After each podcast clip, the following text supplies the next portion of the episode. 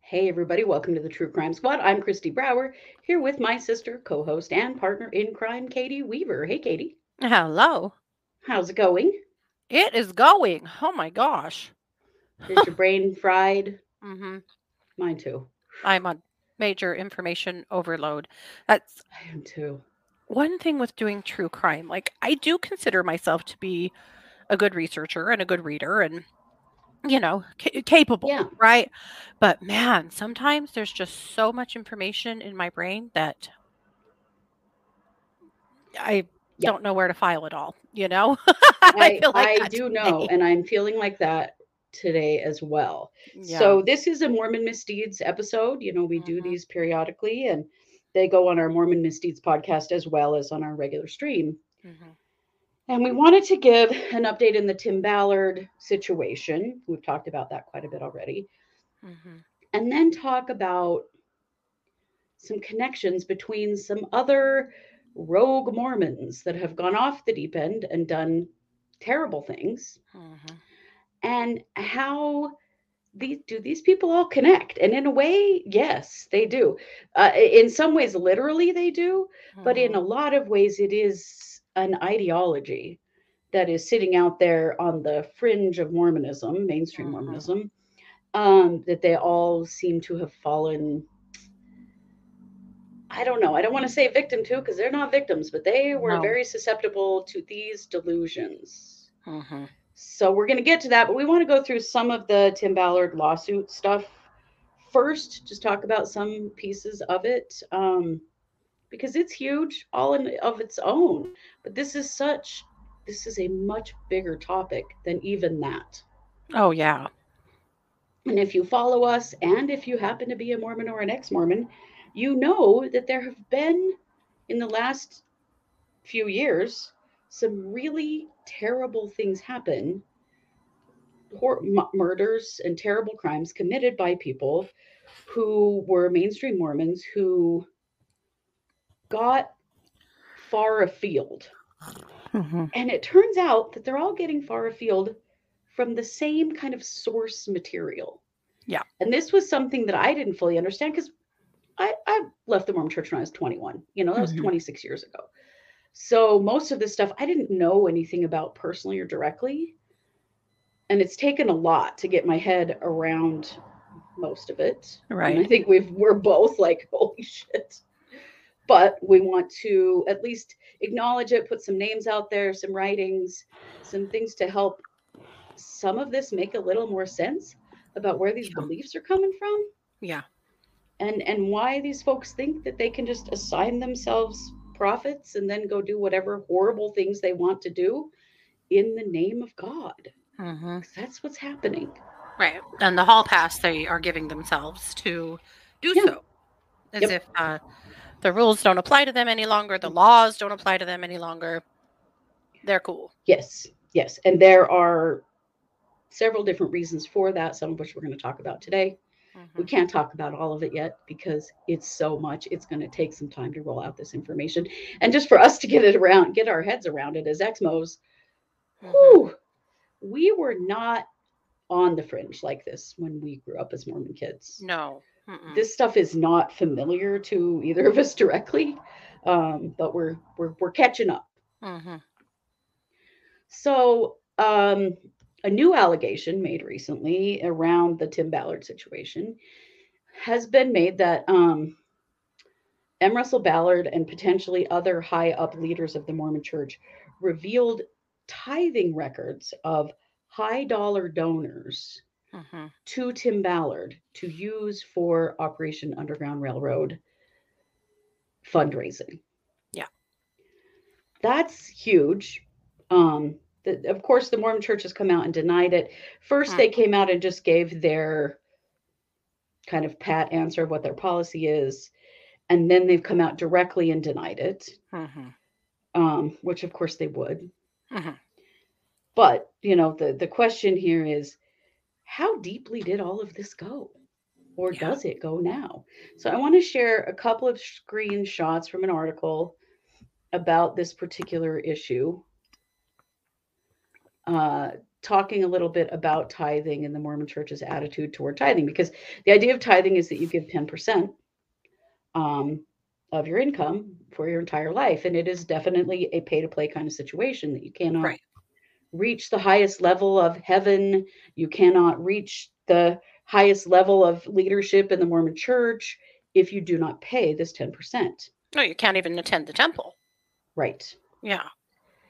And this has come under some major scrutiny lately because, Mhm. as you know, a few months ago, the Mormon Church had an SEC fine uh, of $5 million for having some shell corporations and hiding some of, well, a huge trove of money hmm um, through um, Ensign Peak Investments. Um, you know, estimates now are somewhere around 150 to 175 billion billion with a B Yeah.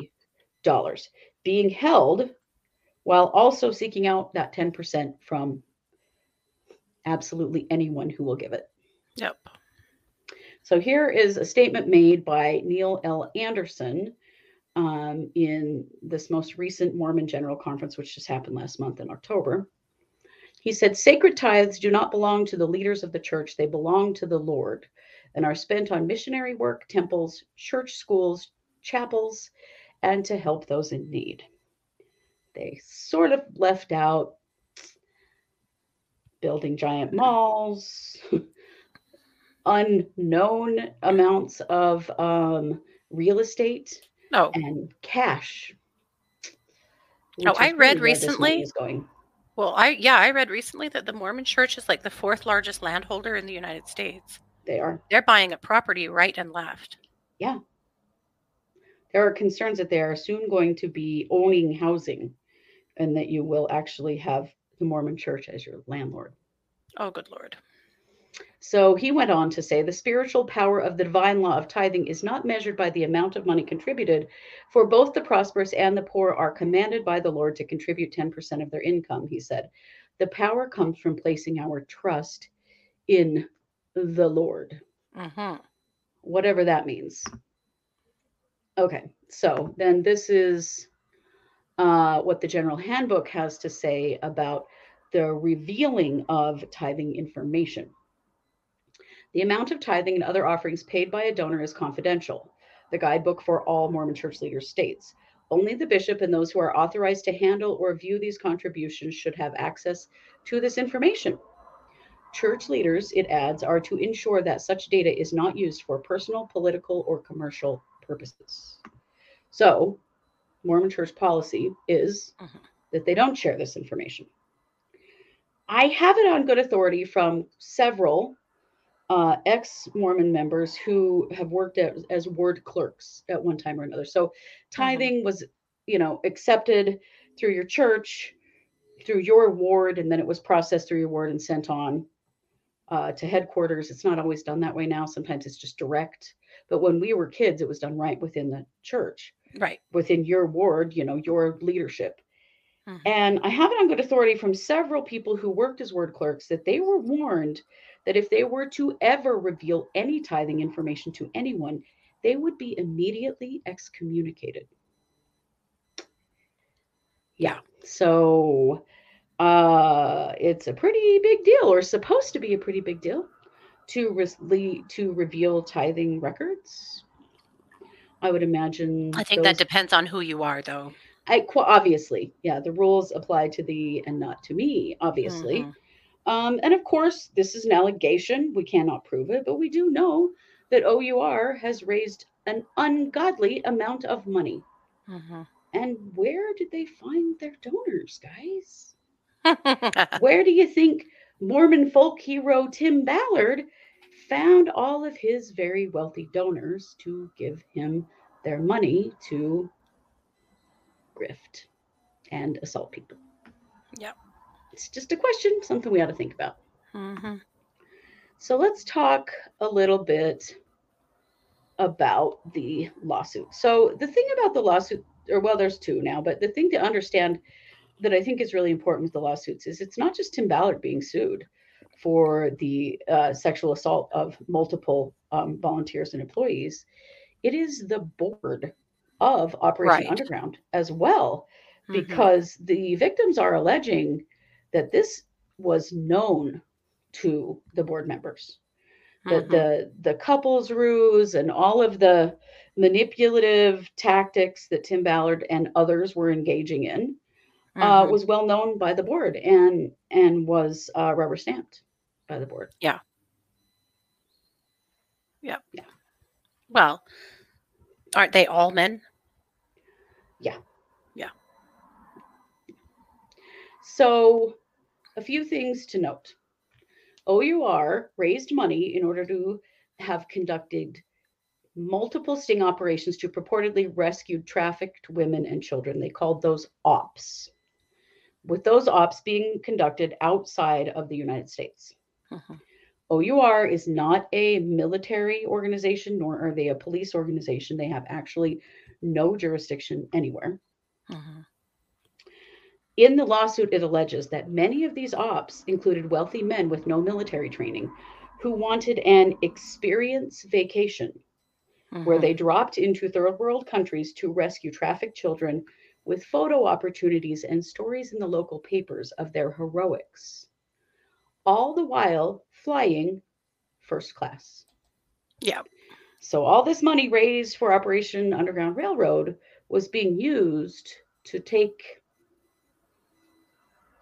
wealthy white guys on experiential vacations Mhm. to save trafficked children. I mean, how gross can you get? How bored and entitled Yeah. and privileged do you have to be that this is when the way you want to spend your money? Right. And how disgusting to boost your ego on the Mhm. backs of trafficked women and children. Mhm. It uh, the the uh, lawsuit also alleges that while promotional media and me, while promotional and media materials made the ops appear to be paramilitary drop-ins to arrest traffickers and rescue children, what most ops consisted of was going to strip clubs and massage parlors across the world after flying first class to get there and staying at five-star hotels on boats and at Vrbos across the globe. Mhm. Apparently, the ops themselves were a fundraising machine. Mhm. and they really were for show because that's how they got people to donate money was to see these you know wonderful souls out there saving women and children which we of course have no actual proof tim ballard has himself said that he has saved 7000 women and children but there are Mhm. no records there's no proof that any of that is even true Right. But in doing these ops, Ballard becomes this very recognized face of anti child trafficking. And of course, everyone is in agreement that child trafficking is wrong, it shouldn't happen. But what it gave him was legitimacy huge legitimacy to the Yeah. point that he was appointed as a special advisor to Ivanka Trump in Mhm. October of 2017. And then he was invited by President Trump to join a White House anti trafficking advisory board. So Mhm. he really built himself up through this work with OUR to be this huge mythical, you know, hero, superhero to um, be completing these ops and doing this work, which again was false information. Mhm. And then in comes the uh, Attorney General of Utah. Yeah. Sean Reyes. So, Katie, tell us a little bit about the Sean Reyes Tim Ballard connection.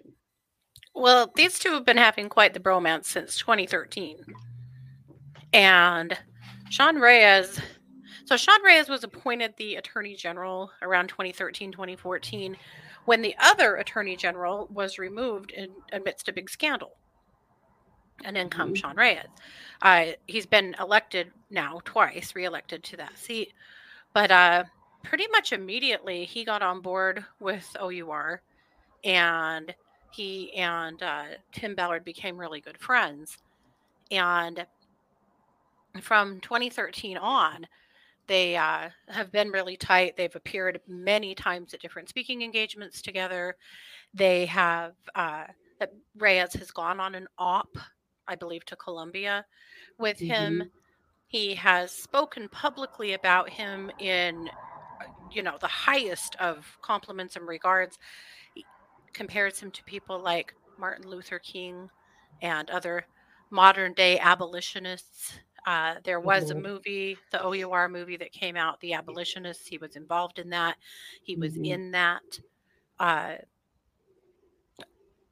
they've kind of gone back and forth. OUR has donated nearly a million dollars to uh, anti-trafficking task force that Reyes uh, formed through the state of Utah. Uh, which I think is kind of backwards, and maybe I don't know, but I think it's odd that a private entity is but a nonprofit, of course, but is donating sums like that back to the state for their trafficking efforts. It's a little odd. Yeah. Uh, I will say that I think that Sean Reyes, uh,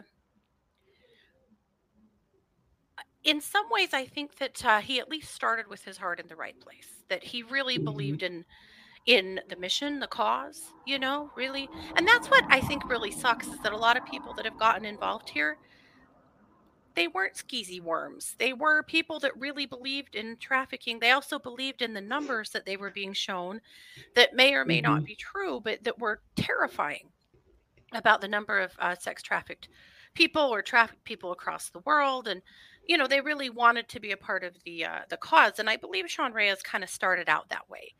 I but mm-hmm. the more he these two were involved, uh, they've been to the White House together. They have been to the Republican National Convention to speak. They have been all over the world on ops. They've been involved with each other for a long time. And in fact, uh, there was a time, I believe in 2019, when Reyes did a podcast and invited uh, Tim Ballard and his wife on, that he introduced him as his best friend in the world. Like, these guys have been very tight. Now, then, of course, as we know, an investigation in Davis County, Utah, was opened against OUR uh, because there were a lot of rumblings of misdoings and of, of money mismanagement and things. Yeah. And there was a pretty immediate concern, and the FBI was involved in that investigation. And the prosecutor in uh, Davis County was kind of like, Yes, Reyes, you know, you shouldn't be involved in this because you might be part of the problem. He had taken some steps to try to kind of block him from that. Right. But uh, some of the, one thing that was said there that I think is really telling. This was October 12th, and this is from the Salt Lake Tribune. This was October 12th, 2020. So this was three years ago. Uh, they obtained some documents through a public records request. This is OUR Operations Director Dave Lopez being interviewed by Davis County Attorney Investigator Brad Purdy. Lopez told Purdy, OUR is not doing operations anymore. This is three years ago, you guys. And if OUR was asked how many rescues the group was physically participating in, it would be a staggering answer. If people knew that they actually weren't the ones doing the operations, they would feel incredibly deceived. This was three years ago. The a investigator happened in that three years.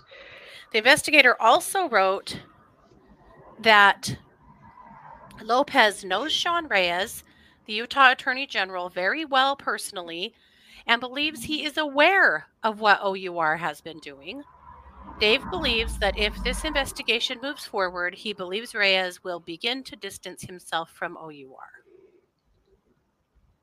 And then two months later, on December 23rd, a screening memo was put in place intended to prevent Reyes and Chief of Staff Rick Cantrell from having any involvement in the Davis County investigation because they knew that he shouldn't be involved in this because he is involved in this. Right. So but then, as we know, the Davis County uh, investigation came to a very strange and abrupt close. Yes, it did. And there's a lot of suspicion that potentially he may have had something to do with that. So on February 9th, 2023, Davis County Attorney Troy Rawlings emails Spencer Austin. He was the head of the Attorney General's Office of Criminal Division or Office Criminal Division. He included 75 pages of documents and numerous attachments that are later released by the Attorney General's office in a public records request. Rawlings says he has 10,000 pages of readings done by Janet Russon, the, the psychic readings, who was paid by Mm-hmm. OUR to provide intelligence on the ops. He says there is a hearing. Who was set- also named in the lawsuit. Yes.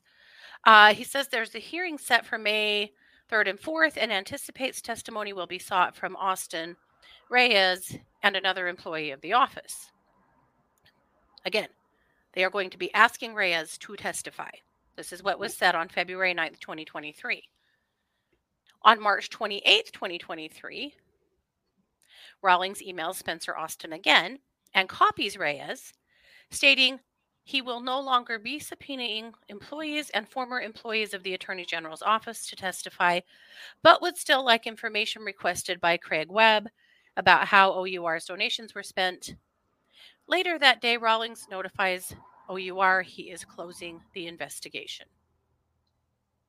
So they went from, you're going to come in here and talk to us, you people in charge of the uh, law enforcement in this state that are involved in Mhm. this, to no, we're not going to, but we still need more info, to, yeah, we're just going to shut the whole thing down, literally in a day. And. Of course, as we know, the lawsuit uh, does allege that Sean Reyes was, uh, y- you know, practicing uh, witness uh, tampering and witness intimidation. That some of the main Mhm. witnesses, one of the main witnesses, uh, withdrew, and they believe that it is because of uh, pressure that was put on her by Reyes. Those are things that are just believed. We don't know all of that to be true yet, except for that many of these things have been said in the lawsuit.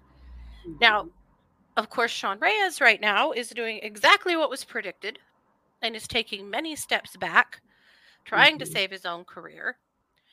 So, but as we know, also a couple of months ago, Mitt Romney had announced that he was not going to rerun in Utah as a state senator. And there had been a scuttlebutt that maybe Reyes would run for that seat. And Reyes uh, announced on social media he would not be running, but a dear friend of his that is a hero and a patriot would be making a special announcement in just a few days. And then in just a few days, that's when all of this shit broke wide open about Tim Ballard. And we know Yeah, that was Tim Ballard he was talking about. Yeah. Yeah. But Reyes is uh so he is trying to take many steps back now and be like, whoa, whoa, whoa, whoa. I just uh Tim Ballard, who dat? So this is a short clip of a press conference that he gave just recently that was supposed to be about why the state is suing TikTok because they are, you know, TikTok's the big bad guy. They're the uh the boogeyman these days for trafficking and for, you know, all things bad. Or Uh, for, you know, sharing lots of information about Tim Ballard and Sean Reyes and the. Mormon Church. yeah. Because there's tons of it. So this was actually a press conference about their, uh, you know, bully techniques against TikTok. But of course, the reporters in the room didn't give a shit about that. They wanted to talk about Tim Ballard. So this is a brief clip of that. We'll answer uh, a number of questions. I think uh, our office is going to issue a statement to try to address other questions. We've answered many from the media already. Uh, the statement could come today, tomorrow, but we'll we'll address a number of issues that are still uh, being asked about that. One thing I do want to say is I think they're fair questions. Um, is these allegations, which I believe are serious and ought to be taken seriously, I hope they don't uh, in any way diminish the resolve that we have as a community, as a state, definitely in, in my office, uh, to continue to attack the issue of human trafficking. Hope it doesn't diminish the urgency that many of us feel uh, to combat what I think is a very real crime that affects real people in the state of Utah. Uh, it is a crime that preys on the most vulnerable amongst us. And again, going back to the most vulnerable, I think our children in the state of Utah are most vulnerable. It's why we filed our lawsuit against TikTok. And there are any more questions about TikTok, I'm happy to field What did you know about the couples ruse though We in can, we can ask if there are any more questions about TikTok Operation Underground today. Is there any more questions about TikTok, anyone? What did you know about the couples ruse then? Do we have any more questions about TikTok? Yes? No, we don't have any more questions Uh. about TikTok because we want to know more about this shit, Sean Reyes. We want to know right. what No you one knew. is buying this smokescreen, you jackass. We want to know what you did. Yeah. So that's kind of where things stand. Obviously, he's saying he did no such thing. He would have never tampered with witnesses. But that's not what But the law he's saying says. Of course he's saying that. Yep. Yeah. Yep. I'm very Yeah. happy though that there are so many reporters on top of this now. Nobody's buying this bullshit. No. And it, it does my heart good because growing up a Mormon, hmm these kinds of questions do not normally get asked. No. This kind of stuff happens behind closed doors. hmm No one ever says anything about it publicly. Nobody ever answers any questions. hmm And this stuff is splashed all over the media. And that's why they're mad at TikTok. It's everywhere on TikTok. oh, they're And- always they're always so mad at TikTok because you know Gen Z is uh, all over TikTok doing all kinds of political stuff, and it's absolutely killing the right. and just telling the truth and showing the truth of all Yeah. kinds of things the kinds of stuff that we have lived with our entire lives this kind of you know quietly sh- you know um, shove it under the rug kinds of shit that goes Yeah. on well it's just not happening anymore they don't have control of the release of information the way that they used to Mhm. well that's pretty huge i mean i'm sure that this is just cya at this point with sean reyes but Mhm. holy crap you know Mhm. it, it does not look good at all No, it doesn't. And I would imagine he is uh, actually pretty terrified for what else is going to come out, what else is going to be said, because obviously his hands are not clean. Uh, but Right. again, we're not alleging anything because we don't know. But uh, it is very interesting the things that are being said. Um, Yeah. I will. I'll tell you too. I do have a short clip. Uh, if you if you want to use it, I I didn't tell you that, but I had uploaded a short clip of uh, the other new phone who dis guy, M. Russell Ballard. Yes, please. I was hoping that you did have that. I do. So this is M. Russell Ballard. This is the uh, LDS Church Apostle, but this is like the number three guy, who you know supposedly is no relation Number four. to number four guy. He is the uh, supposedly no relation, but uh, yes, was best friends. No, was not friends. Yes, did know. No, didn't know. Really didn't have any you know thing to do with Tim Ballard guy, right? Yeah. Uh, this is him speaking at uh, Brigham Young University, Idaho, which is in my town. Uh, it looks to me like at commencement, and uh, this is what he had to say. travel to Plymouth, Massachusetts, with my friend Tim Ballard to learn more about what he had learned regarding Nephi's vision of these early pilgrims and how their history corroborates Nephi's vision. I had the What? What was that? You you had the opportunity to travel with who? What was that? Uh, I, I thought I heard. Was that Tim Ballard? Mhm. No, it must have been Mim Tallard or something. That couldn't have been right. Right. No. Right. Nim Tallard, I'm sure. Yeah. But Yeah. yet again, with his vision, that was the important part. Before I get to uh, a Surbig here, let, let's listen to it one more time. Listen to what he says about Tim Ballard's vision of Nephi, because that's important to what we're talking travel about Travel to here. Plymouth, Massachusetts, with my friend Tim Ballard to learn more about what he had learned regarding Nephi's vision of these early pilgrims and how their history corroborates Nephi's vision. I had the a You lot know who's been Oh, go ahead. Oh, I was just going to say a lot of uh, some of the things we've been learning from Tim uh, about Tim Ballard is his visions with uh, Nephi. And if you don't know who Nephi is, Nephi is a hero from the Book of Mormon that uh, Mormons really revere. Yes. And and Tim's been having visions from Nephi by taking ketamine and then having a scribe present so Tim can pontificate. And all of these visions are about how great a guy Tim Ballard is Mhm. and how accomplished he's going to be and how he's going to be the next president of the United States and he's going to be the next president of the Mormon church, the, the new prophet, all of this stuff. It- yeah. They're all about him. Everything, all of this centers Tim Ballard Mhm. as the hero. He's Nephi Mhm. in this time. Yep. And you know, Nephi in the Book of Mormon was directed to murder a sleeping man by Jesus Christ. Mhm. And Nephi did it. And that's one of the reasons that he's such a hero. Mhm. That very unclear line Mhm. about morality and if it's if you know Jesus or God tell you to do it in a vision, then it's okay. Right. And we're seeing some really, really scary stuff happening hmm around those particular beliefs. Right.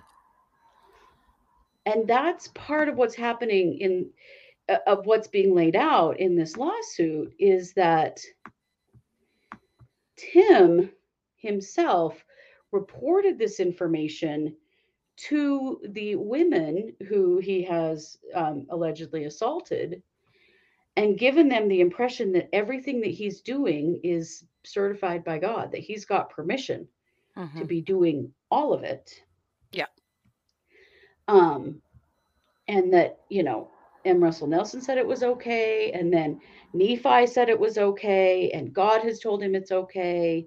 And that's Tim slowly built himself up to this sort of godlike status. And that's what they're alleging in this lawsuit that then caused these women who grew up Mormons Mhm. um, and who are very susceptible to this idea that a man can, you know, receive direct revelation from God, and then whatever he's told he has to do, he has to do it. That they then, in turn, also have to do it. This came, you guys, from the very formation of the Mormon Church, and that is Yep. Joseph Smith's first vision Mhm. where and there are actually seven different versions of the first vision and they were not published until many years after um, they supposedly that this supposedly occurred but joseph smith started with this whole story that god and, and an angel or maybe jesus depending on which version you read came to him and told him that he was to um, restore the gospel of jesus christ Yeah. To the planet through his own church Yeah. and then you know a, an, a s- an angel with a sword came to him and said you got to now be a polygamist please be, feel free to go marry teenage girls and other men's wives Yeah. and that is that's literally the basis of mormonism you guys Yep. what tim ballard has been doing it follows the same track and it follows the same track as several other people who have done some terrible things in the name of God and Jesus and Mormonism lately. And we're Mhm. going to get to that in a minute. I wanted to get to a few more things in the um in the lawsuit just because I think it's important and then we're going to get to some of that. Now, the only uh, another well-known name that Ballard has gotten all wrapped up with is Glenn Beck. Oh yeah. And you probably know who Glenn Beck is, you know, well-known conservative political commentator, blah, Mhm. radio host, television producer, blah blah blah, that guy. So he did, donated a lot of money to OUR to get it going. Mhm. And then Tim Ballard and Glenn Beck formed another company, and that company is called Nazarene. And it was used to fight Christian causes across the globe and like protect Christians from persecution, basically. Mhm. And um, Beck really lended his credibility and Oh, yeah. access to his giant media network to Ballard, yet again, giving Tim Ballard more credibility, more reasons why the women that got involved in the couples ruse would listen to him. Right. I mean, between Glenn Beck, Sean Reyes, and apostles in the Mormon church all wrapping their arms around this guy, why wouldn't these people listen to him? Right, because you know who else was endorsing him? Tony Robbins. Yes. Tony Robbins, well known author, speaker, Mhm. um, has raised absolutely huge amounts of money for Yeah. Operation Underground Railroad. Yeah. Yeah. Yeah. So They believed. They believed. they in him. They did. I, I genuinely think they did, at least to some extent. I Mhm. don't think that any of these people who had much bigger reputations and a lot more to lose than Tim Ballard did would have hung their hat on this unless they believed. Right. But you can see the underpinnings of why they would. Oh, sure. It all goes back. There's a common thread all the way back to Joseph Smith. Mhm. It's the same concept.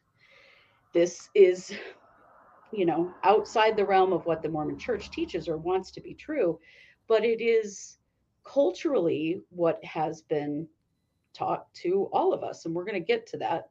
But first, I wanted to share some financial information because I want you to know how much money we're actually talking about. Mhm. Uh, OUR reported in 2016 they brought in 16 6.9 million dollars in revenue. In 2019 it was 22.3 million dollars in revenue. In Mhm. 2020 it was 45 million. In uh, 2021 it was 52 million.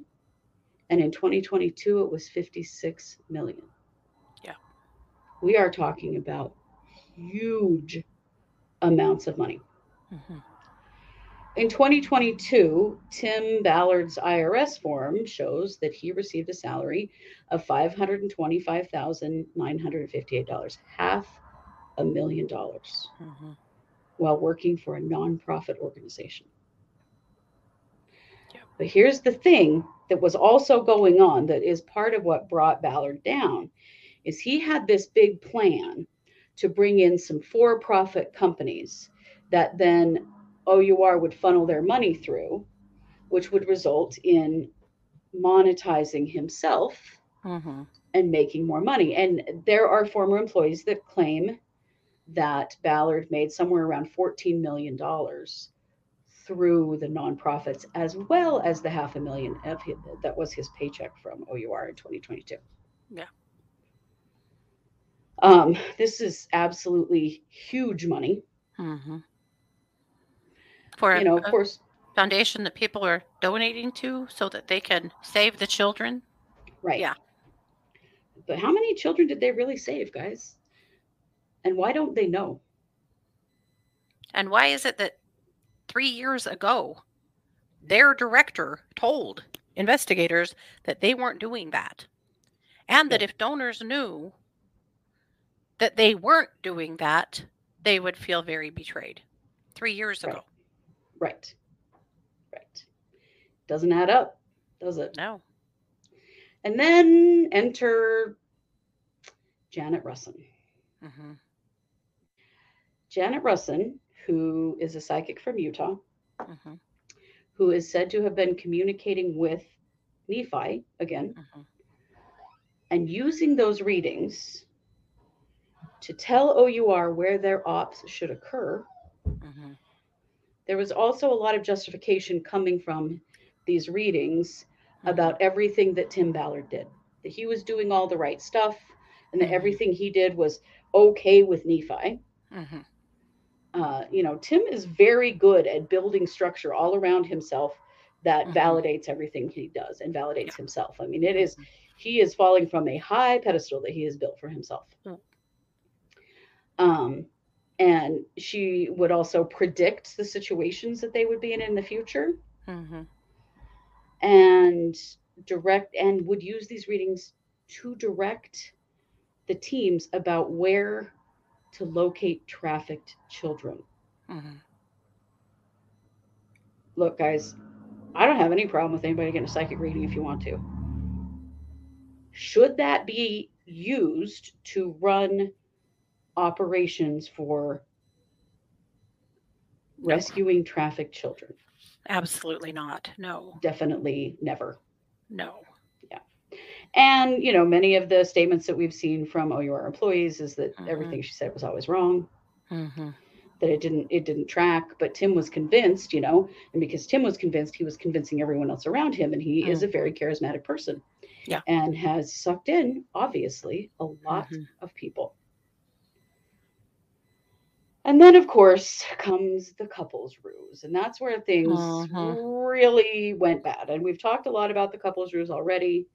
But this is Tim bringing in women who would pretend to be his spouse or partner on the op so that the traffickers weren't set off when he didn't partake of the victims, basically.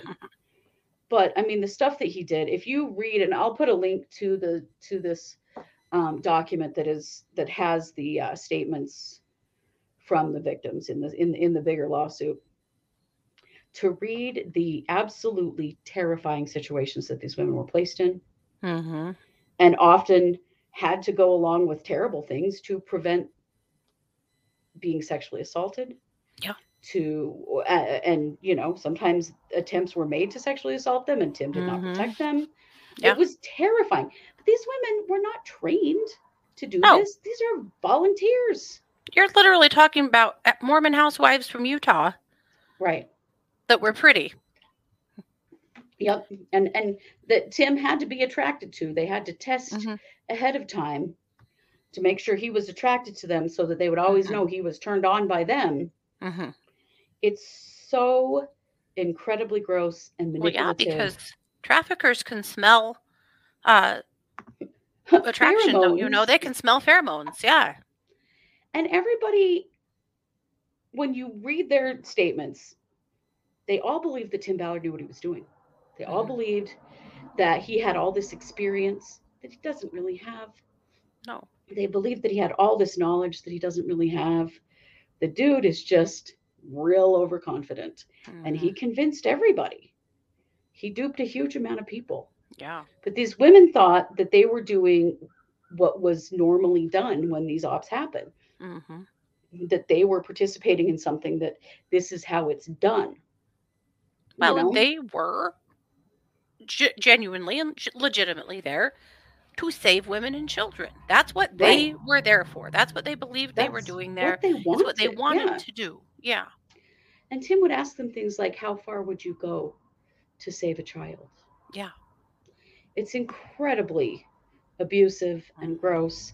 And they would be in other countries Yeah. alone with Tim and his team Mhm. and really have no choice but to follow through on all kinds of creepy shit Mhm. that happened.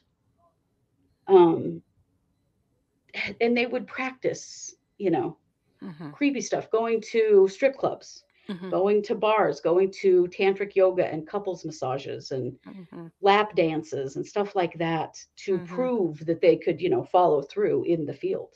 Yeah. Um in the meantime, Well, some of them said that a part of their audition was giving Tim a blowjob. yes. Yeah. And they he built himself up on such a pedestal that these folks genuinely believed that this is what they were supposed to do. Mhm. And that he was called of God and that this was all okay because Mhm. God said it was okay. Yep. Um, but it's well known that Ballard has been frequenting strip clubs in the Salt Lake Valley, Mhm. that he's done a huge amount of drinking and Mhm. drugs. Guys, this is all completely contrary to the teachings of the Mormon church and against his Oh. own beliefs and what he said he was, you know, called to do. This is all Well, against the rules, every single bit of it. Right. And all of these people that he's rubbing shoulders with, that he's taking with him on all these adventures and talking into donating and stuff, this is not what they stand for in any way at all. Or at least publicly it isn't. No. I think privately it may be. Um, throughout this time Right. period, as all this stuff was happening, people were concerned about Tim and his drinking Mhm. and his use of ketamine and other drugs, Mhm. that he was not doing well Mhm. mentally. Um, Yeah. yeah. And all of this was being paid for, don't forget, by the donations to a nonprofit organization to fight human trafficking. Yep. Yep. How gross is that? It's so I- gross. I mean, the manipulation and the spin of all of this when grifting and taking advantage of people financially in the Yeah. name of children. I mean, it's done all the time, unfortunately. It's a big one. And right now, the running narrative, especially you look on Twitter and the conversations that are going on there, the people defending Tim Ballard. Basically, you know how the uh the uh the narrative works here that uh you're either with us or against us. And so if you if anyone has the nerve to post an article or say anything about this situation, you're a pedo. You are a Mhm. child molester. You don't care about trafficked women and children Yeah. if you don't support Tim Ballard, Right. which is People insane. sucked in deep, you Mhm. guys. Because uh, Tim Ballard is just one man, hmm one human being, hmm one obviously very flawed human being. Sean Reyes And at one point said that Tim Ballard had eradicated trafficking in three different countries. Are you fucking kidding me? hmm But you know what I've always found interesting about Tim Ballard is he always fights trafficking in other countries. hmm There's plenty of trafficking right here in the United States. There's plenty of trafficking going on right there in Utah. Mhm. Well, But he's fact, going to other countries to do this shit, guys, because the anonymity. Reyes's operation that was, you know, operating legally and lawfully with actual law enforcement agents, in the time that he's had that set up, they have done quite a few stings and ops and have freed quite a few women and children from trafficking situations. They have, but Mhm. they've done it a different way. Like, because they're a government entity with actual Yeah. jurisdiction and power. hmm also the CIA. Because yes. there oh, was yes. talk That's- that Tim was a former CIA agent, right? Nay, nay. The CIA says that Tim Ballard was an unpaid intern that failed his polygraph and was let go. He was never a CIA agent. That's not even Friends. true at all.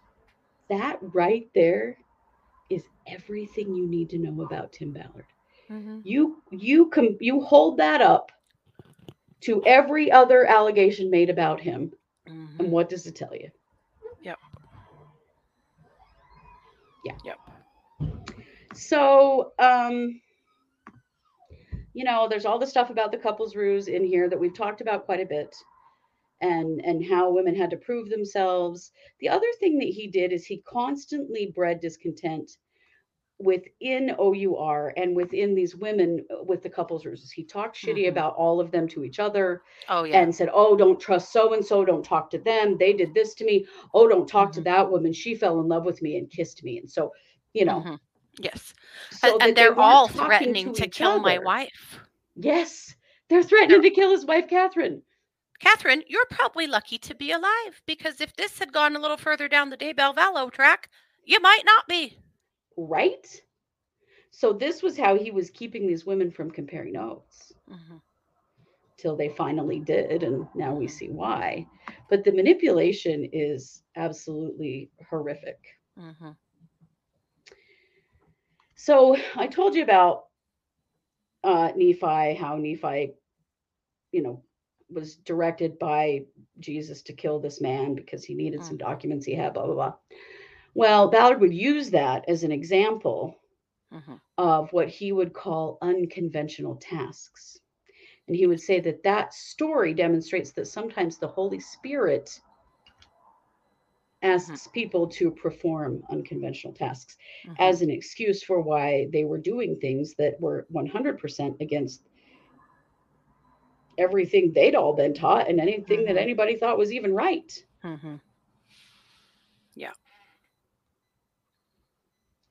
There was also here's here's a Daybell one for you. Janet Russon would tell the couples ruse women that it was okay if they had some sexual contact because all of them had been married to Tim in previous lives. Yes, that's correct. Yep. This previous lives thing is real weird, guys, because Mormons do not believe in multiple lives. They do not believe in reincarnation. They Mm-mm. do not believe in that. That is not a part of Mormon doctrine. But Mhm. all of these wackadoodles that we've got Mhm. going on hurting people, Mhm. they're all they're all using that. We're gonna get to that. Yeah. We're gonna get Which- to that. Cultures across the world believe in past lives. That's not Right. crazy. That's something that No. A lot of people believe in. I believe in. You know, I mean, that's a pretty normal uh, belief outside of most Christianity and uh, Mormonism. But for all of these Mormons to be not just preaching it and believing it, but using it as a tool, Yeah. is wild. Really wild. It is. It is, and it's it's one of the things that I think you know. Obviously, Chad Daybell said that to multiple women, uh, Mhm. Lori, but uh, others as well. Mhm. Um, We know that this is a this is a narrative that's being passed around. Mhm. Um, Ballard also just straight up threatened these women. Uh, Yeah. One of them had a text message that said, "We will have so much shit on each other. We will be deterred into silence on all things forever." Mhm. They were using um, burner phones. Mhm. and they were using a special app on the burner phone that would protect all of their messages Mhm. so that no one in their family or other people could see the messages between them. Mhm. I mean, yeah, this Burner all seems like straight up, right? Yeah. Also, so Daybell-esque. Yeah. Right? Right. They also asked these women to uh, sign uh, NDAs Of course. to protect the children and other victims. Yeah, Uh-huh. okay. Not Tim Ballard, no, you are, right? hmm Yeah. So that's basically what's in the lawsuit. And then there are statements made by each of the uh, of the victims. Mhm. So I will link that in the show notes so that you can go read it. Read their statements if you can stomach it. They are Mhm. tough to read. Yeah. They are tough to read. These women were absolutely terrified and in very dangerous situations in which they Yes. Had no business being Mhm. and had some very scary things happen to them by Tim and by other people. Yeah. And sometimes they just did what the best they could to stay safe. Yeah. They were also told that they all had targets on their backs from the cartels, Yes. whatever the hell that means, hmm and that uh, they had to be really careful because they could they could get killed for doing what they've been doing. Yeah. And again, Tim's way up on that pedestal with all those endorsements. Right. But him. definitely you want to stay in uh you know, Tim and OUR's good standing because uh you've got a target on your back. You're in Right. now. You're one of us. Yeah. Yeah. Yeah. So that's a lot of what's been alleged. Of course, it's a lawsuit. It's these are allegations. We don't know for sure what all is true, but this is some pretty inflammatory stuff. Mhm. So then there's the question because you start to see some common threads, some common themes. And I want to talk specifically about Lori Vallow and Chad Daybell and uh, uh, Spring Thibaudeau. Spring Mhm. Thibaudeau is the woman who kidnapped her 16 year old son recently from Gilbert, Arizona, went on the run with him, uh, scared the hell out of his family. Mhm. Um, she and her brother and her adult daughter took off, said goodbye to the world, took Mhm. money and all kinds of survival gear, said they might not ever be back, or maybe they'd be back in a few years, and something amazing was going to happen because uh, this poor 16 year old kid was the Davidic servant, and they had to get him out there for some amazing thing to happen. And to have his visions and his experiences. yes, yeah. which this kid was not a willing participant in. No. He was not a part of these beliefs. But did you hear the name Gilbert, Arizona? And where did we get Lori Vallow from? Gilbert, Arizona. Gilbert, if you guys wouldn't mind cleaning it up, that would be neat. Right. So this goes back to the preparing of people conferences, all the prepper stuff, all of the Mhm. doomsday, end of the world, extreme side of Mormonism. It's extreme, but it isn't in that we're all Mormons are preppers. We were raised as preppers from the time we were little kids. You bet. We had plenty of food storage. We always had our dad had guns. We had a Mhm. freezer full of meat. Like there Mhm. and and also our our parent, our dad and our grandparents all kept cash at home Because the banks were going to collapse hmm at some point. These things are all these are common teachings. They were common Oh, yeah. teachings for us when we Oh, were yeah. kids in the 70s, 80s, and 90s.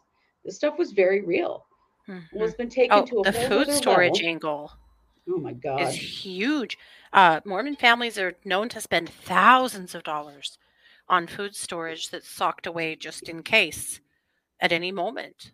A huge amount of which expires and goes to waste. Oh yeah, most of it. Because Yeah. you know what doesn't happen? The second coming. Because this is Mhm. all leading up to the apocalypse and the second coming of Jesus Christ. That it's going to be at any moment, right? So these folks that are the, you know, they're Mormons, they're involved in the prepper movement.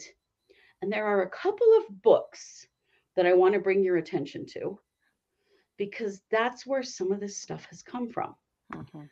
This one is called Visions of Glory, as told to John Pontius. Mhm. So, Visions of Glory is um, act- is said to be a true account of near-death experiences.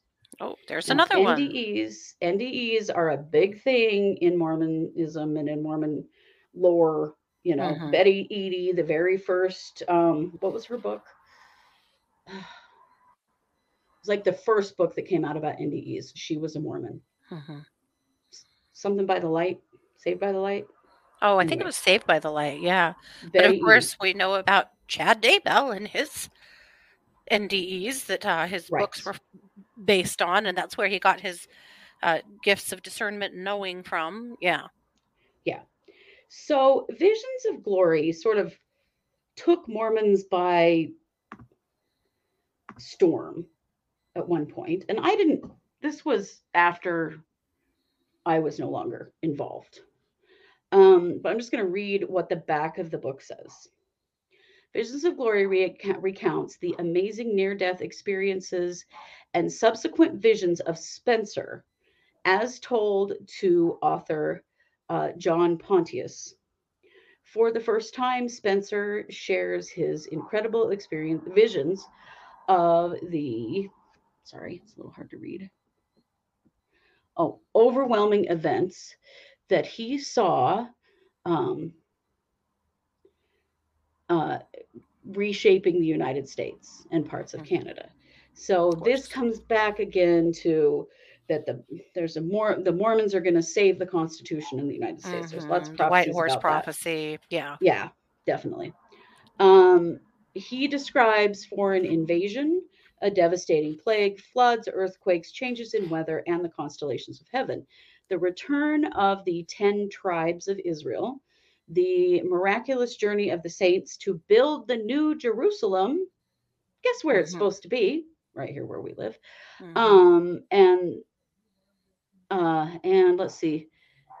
Oh, New Jerusalem and Temple, and the gathering of the elect by the 144,000. Daybell, anyone? Mhm. The miracles of the millennium and the final uh, celestialization of the earth and the end of the millennium. So when this book came out, it was touted as being true that they were, Mhm. you know, protecting the high up Mormon that these things had all happened to. Yeah. And a lot of Mormons read that book and believed it to be 100% true, accurate, the case, case closed, this is happening. Mhm.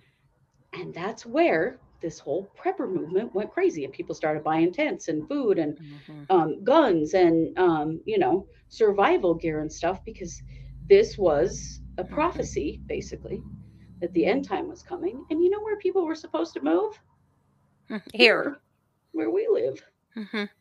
To live in their tent cities. Yeah. why it got to be us man to live in their tent cities so that book brings together a lot of this stuff Mhm. Now, that book was not sanctioned by the LDS Church and has been um, discredited multiple times Mhm. because the problem that the LDS Church has is that there's one prophet, right? Mhm. His name right now is Russell M. Nelson. He's 99 years old. Mhm. Well, the problem with there only being one prophet is that there's a lot of other guys out there who think it probably should be them. Mhm. Tim Ballard, Chad Daybell, and lots of others. Spring Thibaudeau's son. Yeah. Now, and there's so much. I we can't tell you all of it because there's so much. But I well, wanted to also a uh, the guy who kidnapped Elizabeth Smart. I can't ever think of his name, but he was another Mormon who He thought was he another. was the actual prophet. Yeah. Right. And we've heard quite a bit about the Davidic servant and in because that's what uh, Spring Thibaudeau was calling her son, right? Mhm. So that brought me to this guy right here. This Mhm. guy's name is Abraham Gileadi.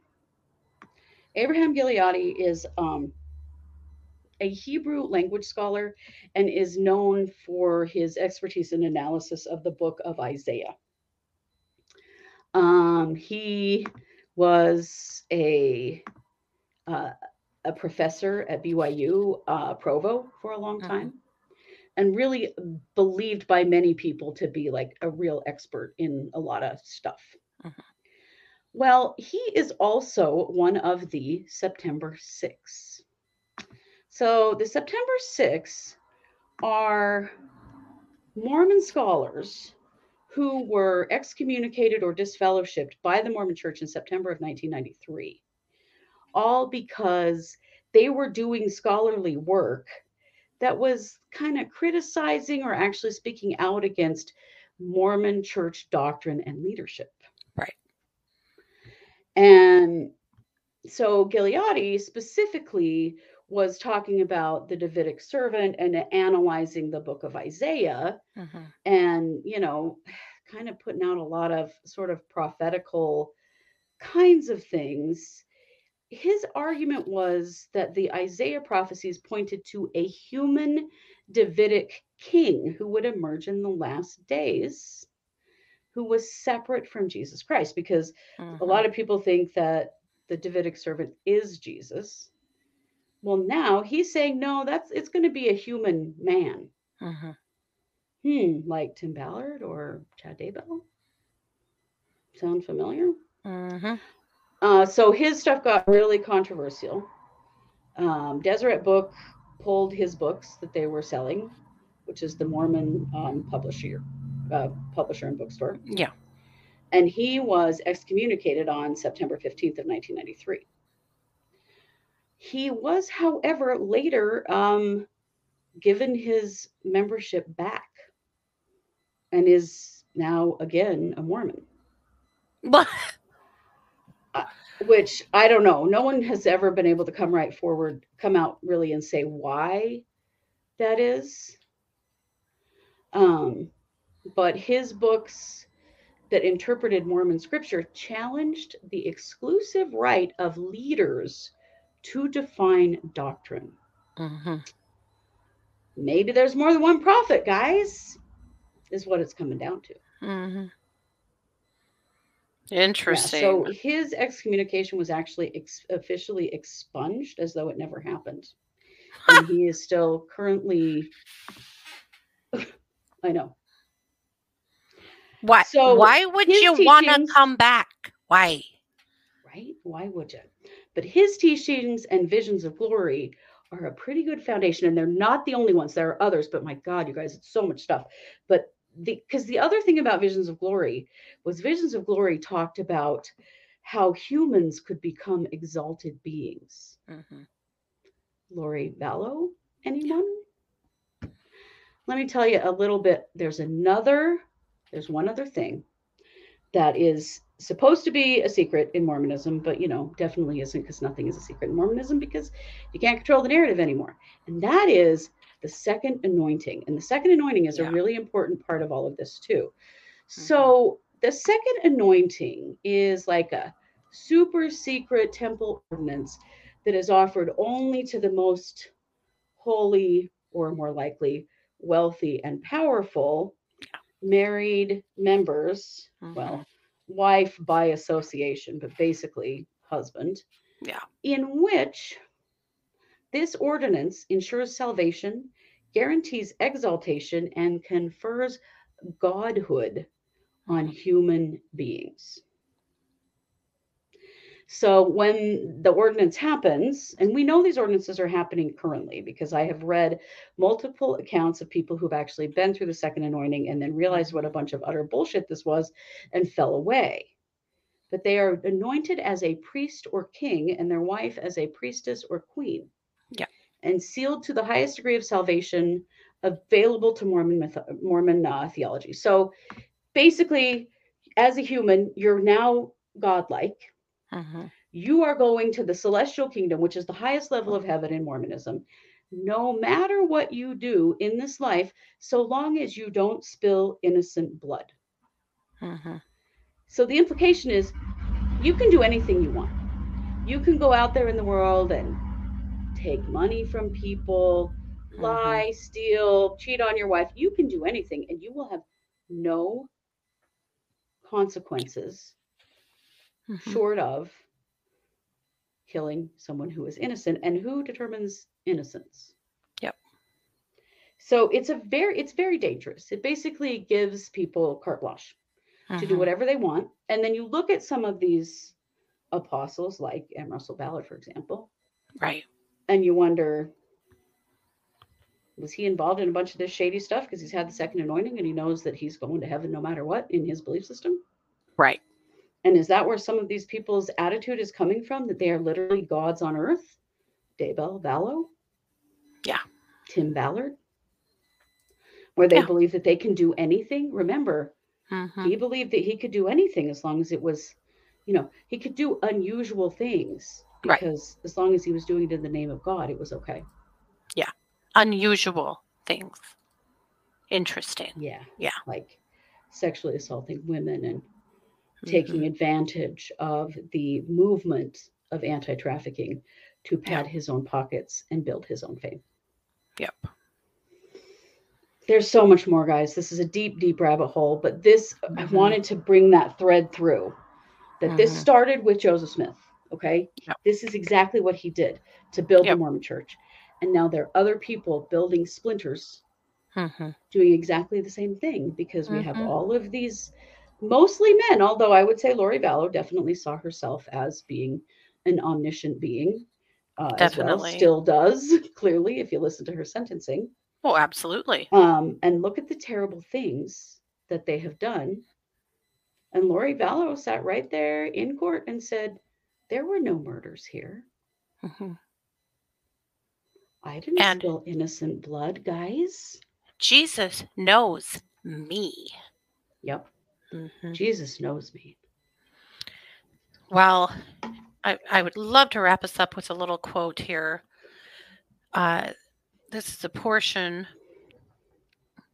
of a vision that Tom Harrison, who was a former uh, therapist and uh, Visions of Glory supporter, and you know, a, a guy on the in this club, who uh, wrote Yeah. this uh, about Tim Ballard a Mhm. vision. This is a vision he had about Tim Ballard. Yeah. You were protected against all opposition, that they will have no power over you. The law enforcement, the courts, the police, and those who fight against you will be frustrated in their attempts. You will come forth triumphant and successful. Tim, there was so much more given that was coming so fast that my mind can now not remember. Thank you for the opportunity to be a voice. God continue to bless you as a son, husband, father, brother, friend, learner, and fellow traveler on the earth. Sincerely, Tom Harrison. But hear that little beginning part one more time. You were protected against all opposition, that they will have no power over you. The law enforcement, courts, police, and those who fight against you will be frustrated in their attempts. Yeah, Yeah. Think You, Sean Tim- Reyes was part of that? can do whatever you want. Yes. Mhm. You, Tim, have had your second anointing. You, Tim, are a prophet of God. Mhm. You can't sin. Yep. And law enforcement can't touch you. Yeah. Interesting. These are the delusions, guys. These are very dangerous beliefs. And they lead to, you know, in the case of Daybell Vallow, the destruction of many people. hmm You know, fortunately, um, Spring Thibaudeau's husband got a hold of their son before they did something terrible to him. I have no idea what they were planning on that kid, but who the hell knows? No. And what if he said no? Right. Then what? He's evil and must be destroyed? Is he a zombie his- now? That was what his dad's worry was was that the brother-in-law Yeah. would do physical harm to him. So that's where we're at right now. These are the things that we Mhm. are, you know, wrapping our heads around understanding because there's a if lot you've made it this far, Thank you. Yeah. Um, there's a lot under the surface. It's much deeper than you might realize. And that's why we wanted to illustrate and talk to you about it because if you don't know Mormon doctrine, this doesn't all make sense. Um, it's all starting to come together. We're going to talk about all of that more. But I think we've done what we can do on Mhm. this topic today. I think so. So thank you for being here. We will be back tonight, Wednesday, and every Wednesday at 7 p.m. Mountain for our case updates live stream. And we'll be back with lots more um, awesome comment content to come. So please just stay tuned. Let us know what you think. Ask us your questions. We're this is a huge topic, and if we've explained something not well enough and it doesn't make sense, please leave us a comment and let us know because Mhm. that is our goal because we are ex-mormons is to explain this from that standpoint to Mhm. try to help the world understand what in the hell is going on Yeah. and you know what we are the true crime squad thanks for being here Take care.